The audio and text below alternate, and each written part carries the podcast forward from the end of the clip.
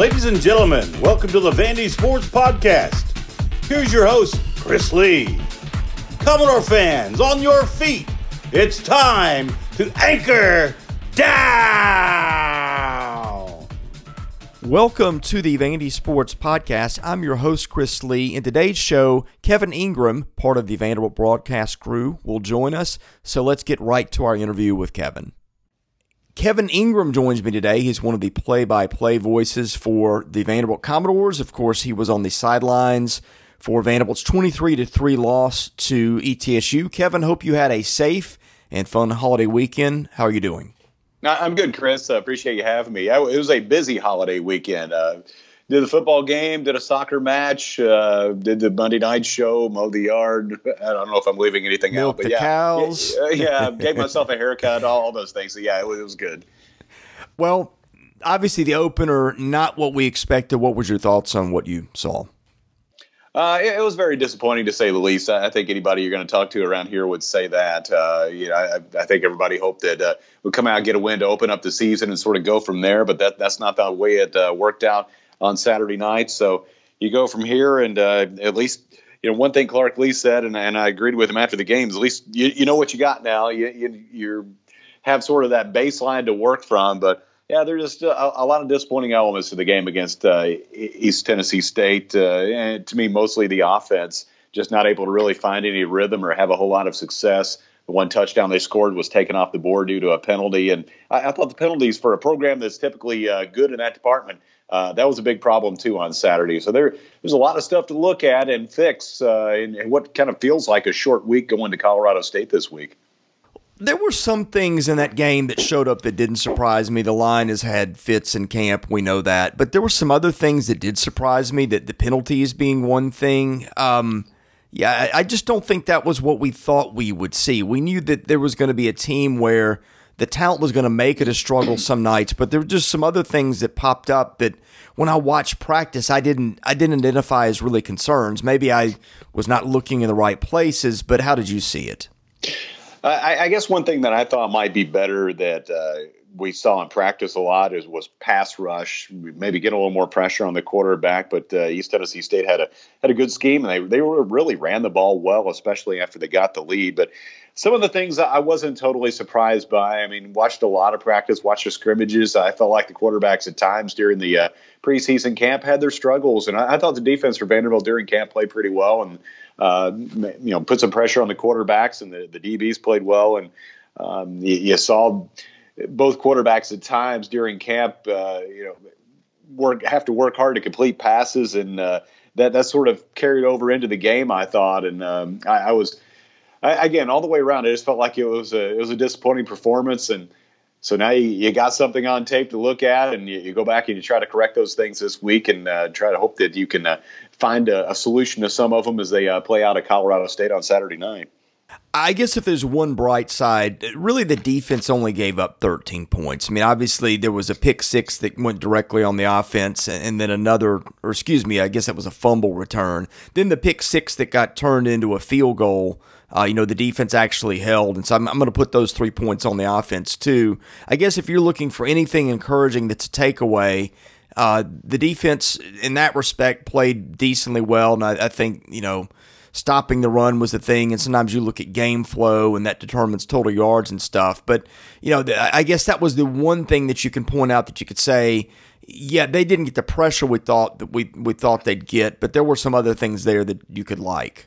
Yeah, I thought there were some things to like about the defense, and you're right. Overall, I thought they played okay. Uh, they they did what they had to do. Uh, you know, the offense, you know, the, the turnovers really made it tough on the defense, and really it could have been worse. There was another pass or two that were dropped. I can think of one that was, you know, a, a pass supposed to be a slant and went right to a linebacker, and he just dropped it. Uh, there would have been a, another turnover, but. Uh, overall, I felt like the defense did okay. I mean, I thought the, the guys who are supposed to make tackles made tackles. And you look at Ethan Barr, he had a nice game. So, um, you know, there there's some, some good things to uh, take away from that performance, and you hope uh, that they can just kind of continue to build on that. I asked Clark Lee on Monday about, you know, how, how do you continue to, to do things with the pass rush and, and improve in that area? And, and he agreed. He's like, yeah, you know, we're still kind of a work in progress. We like our guys. But, you know, he, he said over on the offensive side of things that, you know, some of it was, hey, we, we got to take what we practice and what we learn in the classroom and, and do that on the field. And uh, he didn't see as much of that, I don't think, on, on Saturday as he would have liked. Well, one thing that people didn't see that they would have liked, too, was energy. And, and it looked to me like a team that was kind of shell-shocked. Clark has alluded to that at times in comments. Not with those words. Those are my words. But when you were on the sideline, what did you see in terms of the energy and just the response that might have been lacking?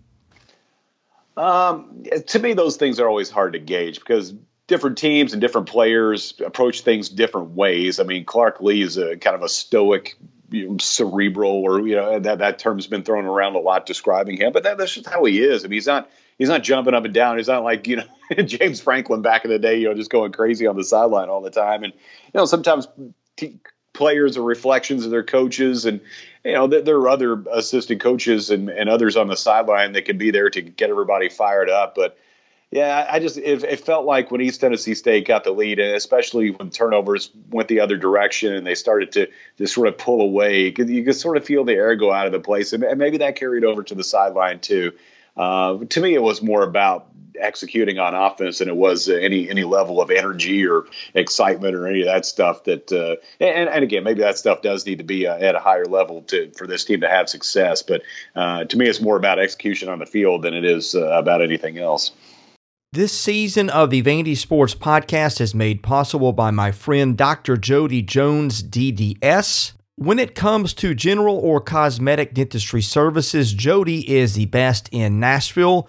And just check out his client list. It testifies to that. He sees movie stars, music stars, athletes, coaches, you name it. Jody is the dentist of choice for stars in Nashville, but he sees regular folks like you and I as well. And what people like about the experience is the ambiance. Someone described it to me as a tooth spa. I went in and looked at it myself. That's exactly what it is. It is a relaxing, friendly environment. So whether your dental needs are general or cosmetic, go see Jody. Call him at six one five, two seven zero, two three two two. His office is located at fifty-five Music Square East, not far from downtown Nashville, not far from the Vanderbilt campus. Jody is a former Vanderbilt football player, a huge booster of Commodore athletics. His support as the title sponsor for Season seven is the reason we are able to do this podcast. Go see Doctor Jody Jones today.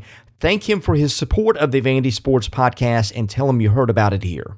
A couple of things from the press conference that stood out for me yesterday. One of them, Ben Bresnahan, is not going to be available. That really hurts. Uh, of course, he got hurt late in that game. I guess it was the second half, if I remember correctly.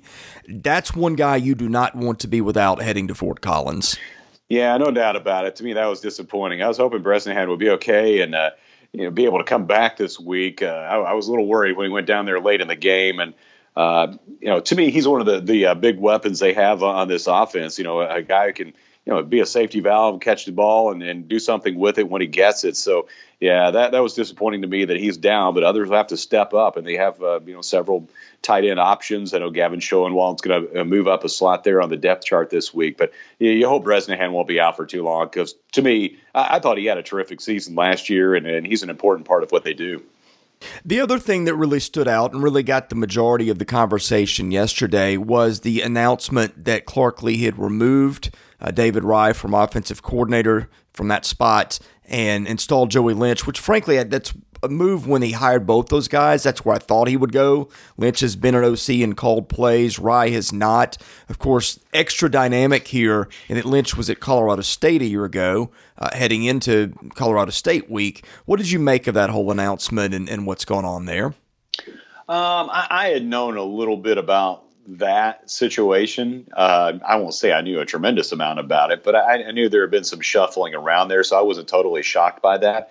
Um, it is interesting with with Lynch's uh, connections with Colorado State. I mean, he was just there uh, last season, so uh, yeah, I don't know if that helps or makes any difference in terms of uh, how Vanderbilt performs against Colorado State, but there is that familiarity there. Uh, but yeah, that that was something that I had sort of heard rumblings of, and and you know, as we made our way through the preseason camp and the scrimmages and that sort of thing. Yeah, I, I think they did that maybe in fall camp. Um, I'm not sure on the timeline, but it, that that was yesterday's press conference was not the first I'd heard of that either.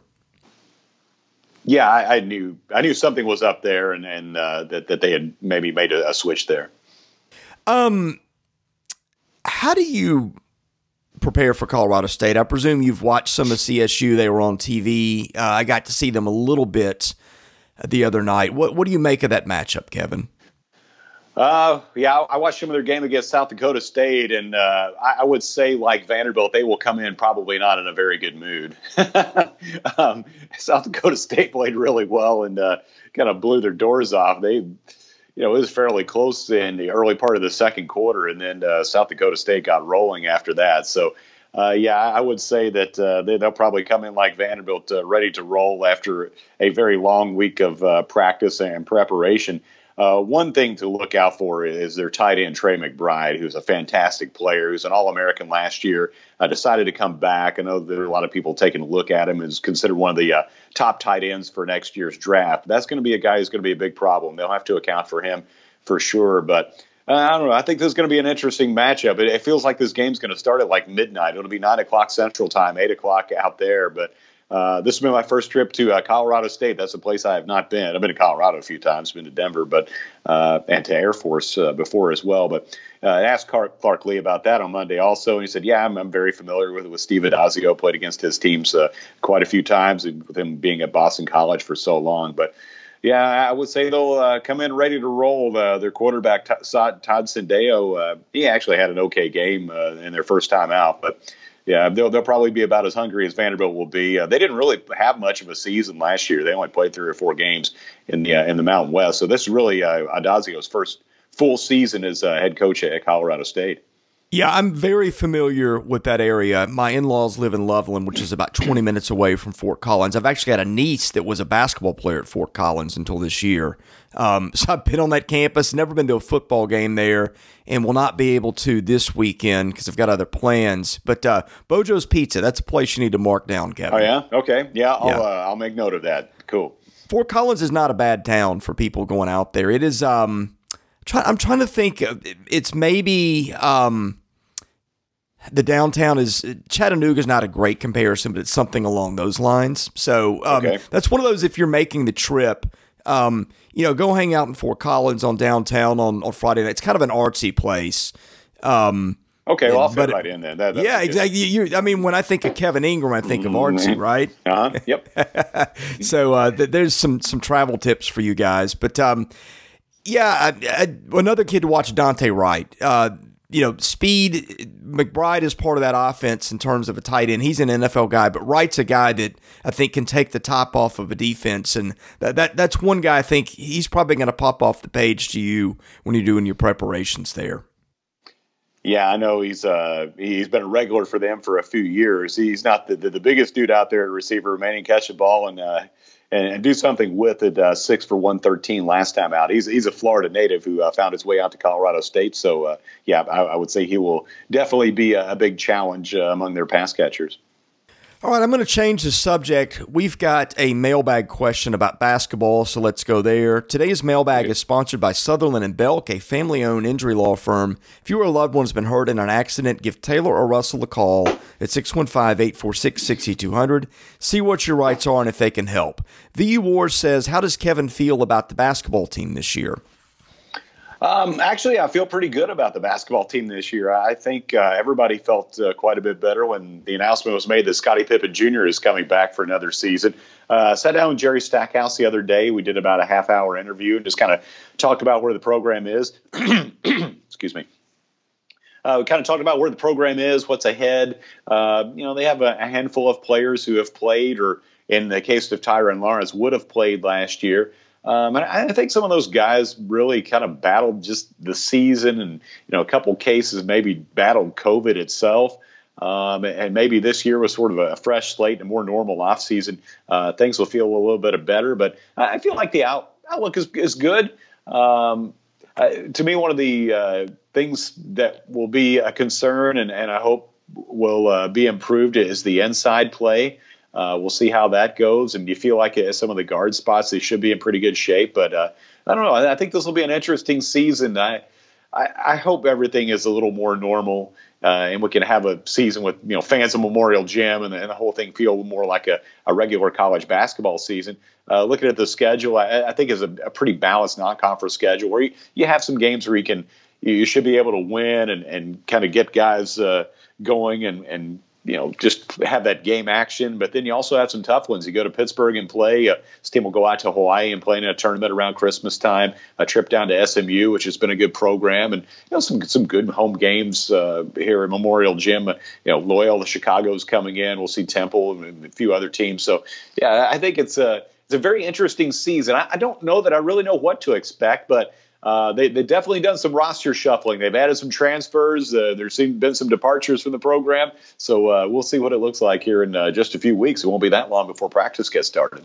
Yeah, I listened to that whole podcast. It was, it was a good one and very insightful. One question I did come away with, though, and I don't know if you've got insight here that you can share, but Tyron Lawrence's role is one that I, I'm wondering about, because I get the feeling they would have loved him to have been a big part of what they did last year. And I think he did start before he got hurt. What is your feel on how he fits in their rotation this year and how much time he's on the floor? I get the feeling that if he's healthy and good to go, that he'll be playing a lot. I think he would have played a lot last year. He had moved in, like you said, into the uh, starting lineup, and then he hurt his knee and was out for the rest of the season, had surgery. But, you know, uh, sophomore guard at six four, be seems like a pretty versatile guy. I don't know that I really saw him enough to to have much of an opinion on, on what I think he's going to be. The other thing that stood out, it sounds to me, he mentioned that they are moving Pippen off the ball. I don't know if that's a sometime thing or an all-the-time thing, but of course they picked up a transfer from Dayton who's going to help there. He's a bit of a combo guard too, but how do you see Pippen's role changing when he's on the floors? I, I think the ball would still be in his hands a good bit because he's too good not to, but at the same time, you heard Jerry reference that hey, you know, that wears a guy down and that maybe that saves him for situations late in games. How do you see that playing out?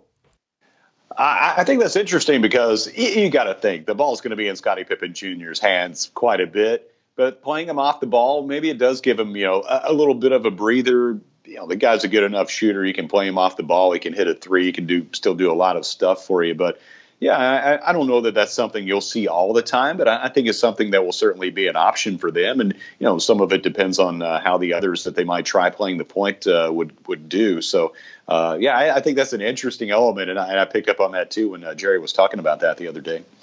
One more question from V U Wars before we end. He wants to know, basically, is the N I T realistic for them? Um, I, I guess so. Uh, I, I, again, it's hard to know what to expect. I mean, the S E C is going to be hard, uh, but I, I sort of feel like that they're going to take a step forward in the S E C this season. A lot of people ask me what I thought their record would be, and I, I don't really know what to what to tell you. I mean, I, I, again, you kind of need to see them play, and because everything's so different this season. That I mean, you, the old saying, you can't tell the players without a scorecard. I, I think that's going to be uh, more true than ever when you look around the landscape of college basketball and just all the movement of players that's happened Uh, in the last few months with the transfer portal. I, I would hope the N I T is realistic. I hope some sort of uh, postseason play is. So, yeah, well, we'll see. Uh, you gotta you gotta have some success in this uh, non-conference schedule, and then uh, the S E C will be as, as tough as it always is. But you know, you figure if you can maybe hover around five hundred in the S E C, you give yourself the chance to to maybe make the N I T. So we'll see. Well, the league is going to be tough because you've got teams like Arkansas and Alabama that really killed it in the portal, even Missouri to a lesser extent, although I think Missouri and Vanderbilt will probably be fighting for seeding at the S E C tournament amongst themselves. But, you know, one thing that has happened, I don't know if you've noticed, but just in the last twenty-four hours, there's been a couple of teams that took some big hits. Namari Burnett at Alabama has had a knee injury. They don't know how bad that is yet. And I think the worst one, Alan Flanagan at Auburn, who I, I think yeah. might have been their best player. I, I want to say he tore his Achilles, and, and it sounds like he's done for the year. So yeah, you hate to see that, but there is a little bit of coming back to the pack a little bit for maybe some of the, the top teams based on just what happened yesterday alone. Yeah, that's interesting for Auburn, especially Alan Flanagan. I mean, he guy's projected as a first-round draft pick, and uh, yeah, those Achilles injuries. You know, they they said like three and a half months, somewhere in that range, twelve to was it twelve to fourteen weeks. But I mean, everybody knows an Achilles injury is something that can take you a year to come back from. So, you know, if that time frame is true, he can be back by maybe the start of conference play. And if it's not, then that's a big hit for, for Auburn. Uh, yeah, you got to think Alabama and Arkansas are going to be really good again. I mean, Kentucky added a lot of pieces. You know, you talk about adding in the transfer portal. Uh, they they definitely dipped into that and, and added some pieces. And uh, you got to think they're not going to have a season anything close to what they had last year. Tennessee's going to be good. Florida will be interesting because that, that team's going to look very different than what they were uh, last season with a, a lot of departures there. So, yeah, I mean, it's a – there's a lot of unknowns in this league, but I, I think the teams that were really good last year are probably going to be pretty good this year, and you can sort of throw Kentucky into that mix uh, after a season last year. It was just a disaster for that program. Kevin, we're going to end the show now, and I want to give you the floor to promote anything of, of your work, whether it's your Twitter account, uh, of course, things that you guys are doing at, at Vanderbilt, um, with the podcast, anything with game day. The floor is yours just to kind of getting an announcements out there that would be of interest to the fans.